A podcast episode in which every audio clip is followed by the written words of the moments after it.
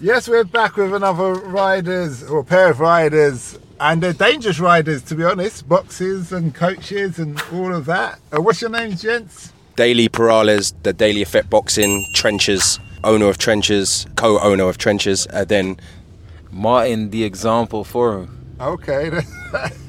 Are you from this area? no, but we're very well connected and, uh, Okay. you know, all over London, so. Okay, yeah. that's good. So tell us about what were you like when you were in school? Me first. You get it first. A nightmare. Is it? well, no, no. To be honest, not really. Oh, I jets could be such a as nightmare. seatbelts, Yeah. yeah. a nightmare if I didn't get in my way. yeah. okay. But what are we talking? Primary, We're secondary, evil- they're going all the way up. So all the way up. Primary, I was uh yeah, I had it. I needed it my way. Uh, secondary, I was a bit more minding my own business, bit more away from school. So, yeah, okay. yeah, I don't know. Uh, and what what changed over that time where you start to mind your own business? other interest. I, I I just knew school wasn't for me, so I just didn't really. Yeah, I don't know. I didn't like it. I hate I hated school. What did you hate about school? Uh, authority. Okay. You know, someone else telling me what to do, what what I can and cannot do. And would you say you're still like that now? No, no, no. So I was going to say you got a coach and a manager, I assume. Yeah, yeah. yeah, cool. N- no, it's different though because it's something I love. You know, I really love fighting and So, Yeah. so it'd be fair to say Yeah. it, it's not about what you, the authority in general. It's about if you're interested in the subject. Yeah, but it was funny because we was talking about this yesterday. Yesterday we was talking about if I was to box, for example, or sparring, and someone would tell me, "Oh, s- move your head," Or Oh, you're doing this wrong. Yeah. or "I'm doing this or that wrong," then I'm not gonna do it. You know, I'm gonna. I don't know, like Ah, So even to if say they, like, right, I, I do my thing, but is it? no, but 100. I listen to my coach. We got a great connection. We got, you know, we got the same same vision. So Where do you think that comes from, the desire to do different? Because you're not alone there. There's a certain amount of people on the planet who just will Um, do the opposite. well for me it comes from uh, i don't know man childhood you know not not i mean i didn't have a father around to tell me what i could can cannot do Okay. my mum was there but not really yeah not not too much as well like not really telling me what to, yeah, i don't know All right. but then to hear it from someone else you know i used to get a lot in trouble with police and stuff and then that will even you know make it worse and and then school and oh man i hated it No, I, I can understand that. Yeah. So a lot of people, it's like if if your father's there when you're young, you're used to someone you admire guiding Yeah. you. You have Yes. faith and trust and opportunity in them. But then when y- the only authority figure has no real interest in you, it's Yeah. just telling you what to do, then it becomes frustrating yes exactly in that respect. Yeah. i got a lot better when i started boxing though Okay. yeah And why do you think that is? why i got better Yeah. Why Why do you think it got better when you was doing boxing? it brought me discipline i was like oh wait a minute it's, it's okay to listen you know and it's okay you know to have someone else you know look over you and look out for you Okay, that's interesting. A lot of Yeah. people say that similar thing with the military. A lot of Yeah. people in infantry Right. unit went wayward as a child, and then when they kind of find that thing, they realise because there's no I in team, yeah if you see what I mean, and it brings that same kind of training and discipline. yeah So, what age did you start boxing? i was 13 Okay. Yeah. And what what part of London did you grow up in? I didn't. I was born and raised in the Netherlands. Oh, is it? Yeah. So what is, is that? Was that? I've started to picture now. So there's probably a lot of racism there because I hear a lot of stories from passengers. Uh, not really where I was from, because in like the neighborhood I lived was only immigrants. Oh, okay. Yeah. So, I mean, yes, in school maybe, we can say it everywhere. You know, racism is everywhere, right? Yeah, and within the Europe. Yeah. Yeah. Yeah. Yeah. Well, even outside of Europe. Yeah. Yeah. I suppose so. Yeah. I suppose so. So you started boxing, and was it a thing like you was, you stopped school and you were just going there daily? No, I didn't stop school. Nah, I was 13. Yeah, you'd So I be was- surprised a lot. Some people yeah, drop no, out. true, true. But uh, yeah, I was doing it a few times a week. Okay. Yeah. And how, how was that for you? Was it a shock to the system, or were you just super fit anyway? No, because I love fighting. So I used to always fight my brothers and stuff, and uh, kids on the playground, and so we was. I grew up fighting a lot, and then Mm. for me it was a thing where I just wanted to get better. I just wanted to improve my fighting skills, and then because my brothers used to kind of bully me, as in you know, in a way where they would be like, "Oh, you can't fight," you know, still beat you up. Da, da, da. Yeah, And we was challenging very you. close in age, yeah, and then yeah, it's just started boxing, and uh, I loved it. Was your brothers boxing as well? Uh, one of them, yes. Uh, usually- How many brothers you got? Just two. So one of the older, you're the youngest. Yeah. Ah, so one of the older ones is boxing. Yes. And how do they address you now? Are they Uh, still well, not not back then though. okay? No, then no, none of it. We weren't allowed to do any martial arts. Really? Yeah, Well, your mum. yeah, because she would think that it will make us worse.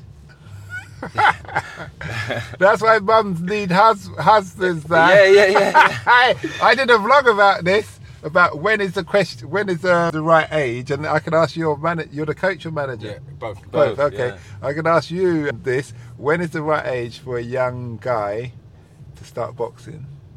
That was the question to the vlog. What would you say? Well, I, actually, I'm coaching a kid right now who's uh, 11, just Okay. turned 12, and he's had 15 fights, won 15. He just won the national championship. Okay. So uh, for England, not Holland. for, for England, yeah. Okay. So uh, he's uh, in this country. You can start competing when you're 11. All right. So I would say it's, uh, even now, around about probably eight years old, you can start showing them the ropes. You know? Yeah. so If you think about it, in Thailand, Yeah, it's like exactly. you're five years old. you're doing Exactly. drop kicks and stuff. But boxing's a very dangerous sport. People die in the sport, so it's like my son. I always tell him, "Listen, I'm I'm not gonna send you to a boxing gym. I want to see that you actually want it, you know, because it's a very dangerous sport. So you you gotta really want it, you know. So And know your why. yeah, exactly. Even at a young age, even at a young age, I don't mind showing him the ropes at home and stuff. But to go into a boxing gym and be surrounded by that, yeah, I need to see some f- uh, dedication. And the dedication and focus can be from you know what how he is at home, you know, making his bed, cleaning his room. You know, the discipline starts from there Yeah. because that will transfer over into the boxing gym as well. Yeah, that's that's a really. But good yeah, point. I've got because I've I've come from. We relate a lot actually because I grew up in foster homes from the age of two years of age. I stayed with fourteen different families, and started living on my own from sixteen years of age.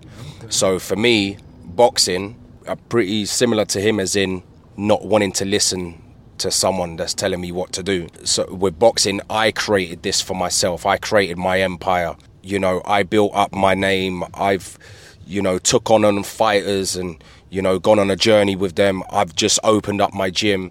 So it's a, to me, it's a world that I've created that nobody can destroy, like people destroyed my childhood. Like I have full control over it. So like when I step into the boxing gym or when we stop step out into arenas, uh, like the last one was in front of uh, was at Wembley Arena, like ten thousand people. When I step out there, it's like there's no fans in the arena. I'm in my element in my world. When I'm, but when I'm out here, I'm a bit more reserved and you know, Okay. yeah, So you're on Sky and everything. Then you're doing these shows. yeah, yeah. We're yeah we're everywhere. Okay. Yeah, yeah, yeah. You need to remind people where ca- where's your gym. You need to remember Yeah, to there's remind- loads. You've got uh, Trenches 1605. That's the the gym that just opened. You got me, the Daily Effect, D A L E Y. So the Daily Effect. Mm-hmm. Uh, then you got my fighter here, Martin Foru. F O R U, Martin Foru. Uh, but then I've got other fighters uh, that, like, one of them's got 10 million fan base. Yeah, Mm. It he- must be good. if you yeah, can his run. name's Deji, comedy gamer. Uh, then you got King Kenny. He's he's got like two million fan base. So we're all we're all known on the on. We're all g- good with social media and stuff like that. Everyone knows who we are. Okay. So yeah, So why I was your both your stories are very interesting. There's a lot of questions I need to ask. y- were you brought up in Netherlands as well? No, no, no. I was born in. Uh, I, w- no, I was brought up in Hertfordshire, Okay. in a little town called Ware. oh, okay. And Yeah. you find yourself in London. When I was first time I stepped foot in London was probably around thirteen. Okay. I went came to a, a temporary foster home, and it's the first time I saw London. And I remember the other foster kids in the home took me down to the West End, and as a thirteen-year-old, the West End looked like Las Vegas to me. So when you've been out in the countryside, locked away, I could walk the whole town in ten minutes. yeah. And then all of a sudden, and seeing all these bright lights, that's what made me ask the social services, can I get a permanent move to like foster homes in London? Uh-huh. So that's what made me come to London. I was adopted. Oh, was I you? Fostered. Yeah, I was in children's home from six months. Oh, Yeah, so we have something in common there. I probably want to interview. So I'm going to do a whole session of people who've been adopted and in care. Yeah. Oh, Interviews. Yeah, yeah, a yeah, that's season a big one, yeah. Doing a season of that and post that out there s- s- because I've got different platforms. For yeah. different There's not a lot. Not it's good because a lot of people need more. I think awareness about the care system. Yeah, about what, what the Uh, Yeah, I trials d- and recently there was a documentary not long ago, a little episode on, and it had Chris Aga, Agabusi Yeah, I see that, on it. yeah. So that was interesting. And he was in Wales or Devon or something. Yeah. wasn't he? Yeah. Yeah.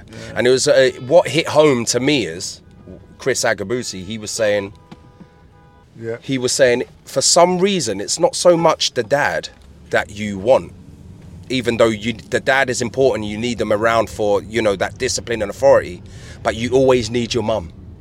Yeah, it's your mum provides nurture. Yeah, exactly. Your dad provides guidance. I always say to my daughter, your dad provi- as a father, protection and guidance. Yeah. And discipline. That's my role. Your mum's is to nurture. Yeah. And yeah, you make mistakes or whatever in life, so you always need that. nurture. especially with women because Yeah. i never had a mother i made a lot of mistakes with women because you're always looking for that you know that i don't know mother figure in a woman i guess Yeah, it's it's interesting. I would say I lean more to having a, a father to guide you. So Yeah. When you have that father to guide you, then you naturally know how to deal with women. oh okay Because Yeah, the that's father, interesting think about it, father ty- typically being the head of the house. That doesn't mean he's a dictator. That means he's one who p- makes sure everybody has what they need. The mum runs the house. My Yeah. friend who's been married for 28 years says he is the head, but his wife's the neck. Yeah. The, the head can only move if the neck allows him to. But he is the head. that's uh, like martin here he's fight, he finds it hard you married Martin? no he's uh, but he finds it hard to s- like if there's a woman he likes even if he likes her and has feelings for her he s- finds it difficult I start exposing me. no i bet it's life isn't it Yeah, we've all got we've all got our things, and it's not even a. You know, anything is about recognizing. yeah to move forward. So, how did you two meet, Go- you start because you came to the country so you can answer that and why did you leave Netherlands? Well, I was back and forth since the age of five. So I was getting back and forth because my parents separated when I was young, right? Oh, so one's from here. Not from. So my dad's Ugandan, my mum's Dutch. Okay, and Ugandan was colonized by the Brits. Yeah. So there's a lot of, well, not a lot, but yeah, Ugandans tend to move to the UK. yeah, So I got quite quite a bit of family here. So it was just for visiting, but I felt more at home being here than being in the Netherlands. and why? Why is that? Not sure, maybe more pe- people of color, you know, more more people I can relate relate to.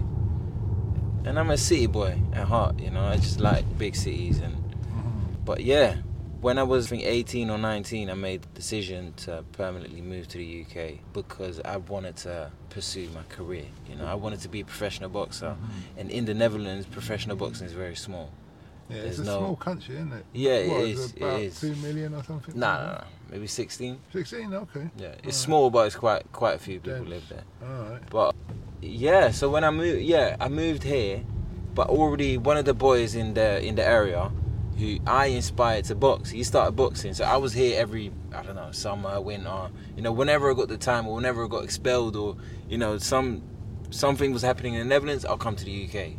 And then one of the boys I inspired to box, and then he when I was here, he goes, oh, come with me to the to All Stars, the name of the gym is.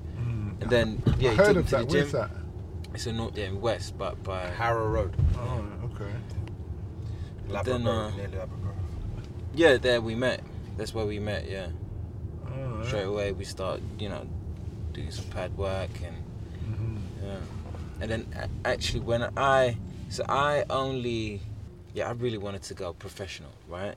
And uh, I spoke my mind. I said, listen, I want to go pro, and I think that's when you got your license to go pro. Yeah, as I a do- coach, Yeah, yeah. I turned. Yeah, I got my because I used to fight as well, amateur and professional. Mm. Then I stopped because of an injury, but I just told myself I want to keep that same focus and dedication, and Mm. and I could have been a world champion. It didn't work out, but I'm I'm going Mm. to create world champions. So I decided to get my pro license. So we've actually been on the journey together from from the first day. What kind of injuries? Because that's a big decision to make to stop your career based on an injury. What kind of injury is that that you would decide I have to take a different route in this sport I love? Well, mine was my rib because it never healed properly. So getting hit there, when I was in America, I got hit there again, and I, I just, you know what, I'm gonna call it a day. But obviously, boxing it could be anything. Y- uh, The worst one, obviously, is brain injuries. You know, you get a blood clot on the brain, and then that's the end. You will never get a license again. Do you have to, as a boxer, you have to get a medical like every? Every year, yeah, you have to get brain MRI. You so for your brain, you have to get a full body check. You have to get eye test, HIV, hepatitis. Oh yeah, that makes sense. Yeah, so So there's a lot going into. it's not just getting in the ring and scrapping. Yeah. no, no. I, I bet you any money that all, all the fighters are more scared of the HIV result than getting in the getting in the ring. oh yeah, they've been misbehaving. yeah, I, I hear you. I hear. What have you two learned from the industry that you wish you knew when you had started? to try. Actually, well, I'll say what my brother told me. One of my older brothers, who was a boxer, he told me when I first got into the industry, because he was w- very known in boxing. He had over a hundred fights, and he told me, "Bro, watch what you say and who you say it to." And that's the only advice he gave me after all the experience he has in boxing. That's the only advice. He goes, "I don't need to tell you anything how to coach people, what to do, etc. But you just watch what you say and who you say it to, because boxing's a small world, and there's a lot of obviously, you know, cruel people in boxing that don't have your best interests at heart. You know, The- on the surface they look like your friends, but really they're not your friends. So, and that's why I became a manager as well, because I thought, especially, I became a manager really just for Martin because we've been through the journey together and we trust one another. And uh, instead of having a manager that's is not with you day to day and just calls you once in a blue moon, uh, then uh, why not just you know be there when he wants me? You know what I mean? Yeah, have someone who's fully in. Yeah, okay. I hear. You. What about you, Martin? What have you learnt that you wish you knew when you had started? Look at that smile. there's many things I wish I I can't say I didn't know it because everyone knows there's corruption and everyone knows there's uh, you know politics, but I never knew how serious it was until you experience it for yourself. There's a lot of money involved in the game, though, isn't it? Yeah, yeah. yeah. When you say corruption, in what sense? Well, let's not go too deep now. Okay. but I don't know, man. It's not. It's, it's not really. It's not all about talent, you know. It's just about who you know. like if you can it's a bit like i saw something talk about mma where they talk about there's a lot better fighters than what's the irish guy's name Conor McGregor. yeah connor Yeah. but because connor can really put on a show Yeah. and really thing so Yeah, who yeah. are you going to take are you going to take the quiet actor Yeah. a quiet boxer or mma fighter who doesn't who who will always win but Yeah. he's just quiet Well, that's that's Or you even a take different the show, aspect bro. though. But there's there's also Ticket sales. y- no, but there's also like fighters that might not be s- so talented, even not talkative.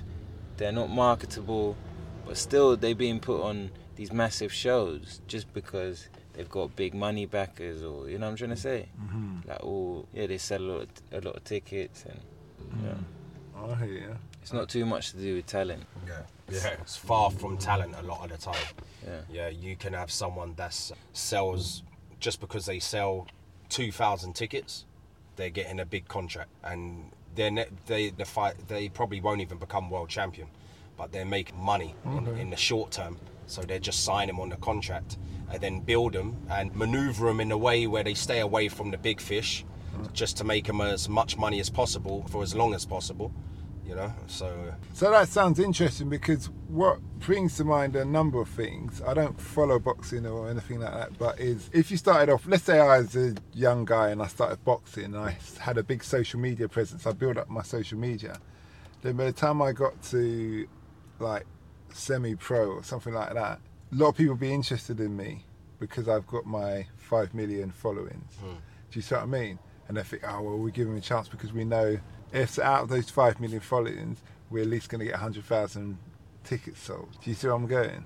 Well, well, that's well, it's gone that way anyway. You- What you just said about social media. So you've got the Logan They have Paul, haven't influencer you? boxing now. Yeah, you've got the Logan, Logan Paul and all of that. Yeah, that w- you know, even on the small, even the ones that are not Logan or Jake, on the small end of the scale of the social, famous social media pe- people, they're earning like a hundred grand for just four rounds. When if you compare that to someone that i- isn't with a big promoter, a professional boxer, and they just start out, they they probably earn just a, a, a thousand pounds or less you know, for a four round fight.